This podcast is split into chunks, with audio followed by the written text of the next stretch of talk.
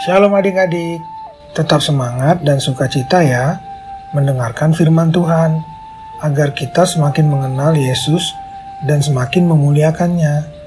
Adik-adik, kita mau mendengarkan firman Tuhan. Namun sebelumnya, mari kita berdoa memohon tuntunan Roh Kudus agar kita mengerti dan melakukan firman Tuhan. Mari kita berdoa.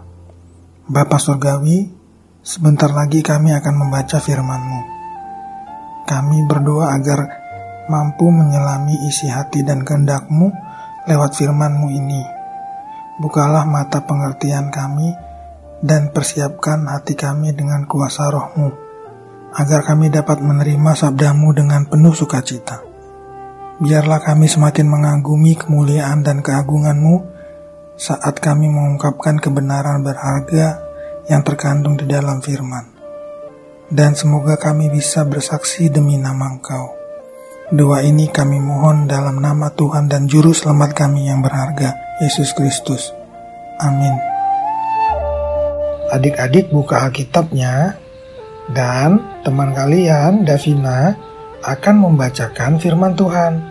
Adik-adik bisa juga ikut membacanya ya. Pembacaan Alkitab hari ini diambil dari 1 Korintus 15 ayat 1 sampai 11. Dan sekarang, saudara-saudara, aku mau mengingatkan kamu kepada Injil yang aku beritakan kepadamu, dan yang kamu terima, dan yang di dalamnya kamu teguh berdiri. Oleh Injil itu kamu diselamatkan. Asal kamu teguh berpegang padanya, seperti yang telah kuberitakan kepadamu, kecuali kalau kamu telah sia-sia menjadi percaya. Sebab yang sangat penting telah kusampaikan kepadamu, aku yaitu apa yang telah kuterima sendiri, ialah bahwa Kristus telah mati karena dosa-dosa kita, sesuai dengan kitab suci, bahwa ia telah dikuburkan, dan bahwa ia telah dibangkitkan.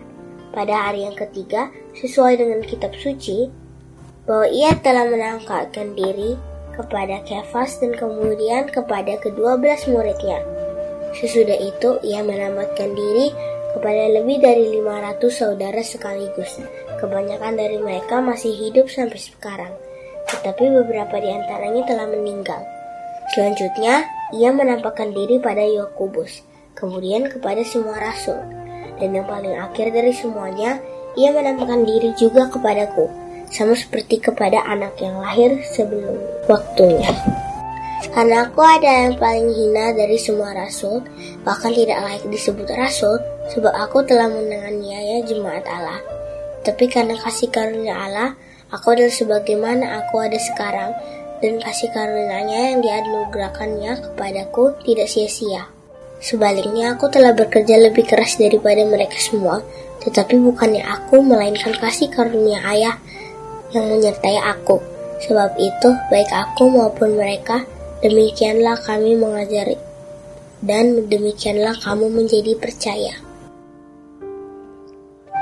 Nah, adik-adik, kita mengucap syukur atas anugerah yang telah Tuhan berikan kepada kita semua. Tuhan Yesus rela mati di kayu salib untuk menyelamatkan kita manusia yang berdosa kita sebenarnya tidak layak menerima anugerah Tuhan karena dosa dan pelanggaran kita.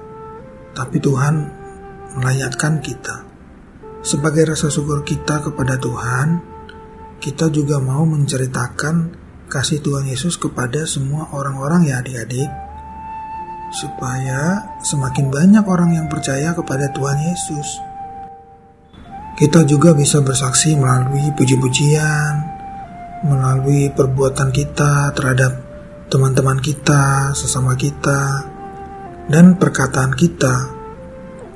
Nah, adik-adik, mari kita bersama-sama mengajak, mengatakan, Aku bersyukur atas anugerah yang Tuhan berikan kepadaku. Sekali lagi ya. Satu, dua, tiga. Aku bersyukur atas anugerah yang Tuhan berikan kepadaku. Selanjutnya, teman kalian Davina akan memimpin doa penutup. Teman-teman, mari kita berdoa. Bapa di surga, terima kasih atas anugerahmu dalam hidup kami. Ajari kami untuk selalu bersyukur. Ajar kami juga agar bisa bersaksi menceritakan kasih Tuhan Yesus kepada semua orang. Dalam nama Tuhan Yesus, amin. Teman-teman yang dikasihi Tuhan, tetap bersemangat dan mendengarkan firman Tuhan ya. Tuhan Yesus selalu memberkati kita semua. Sampai jumpa.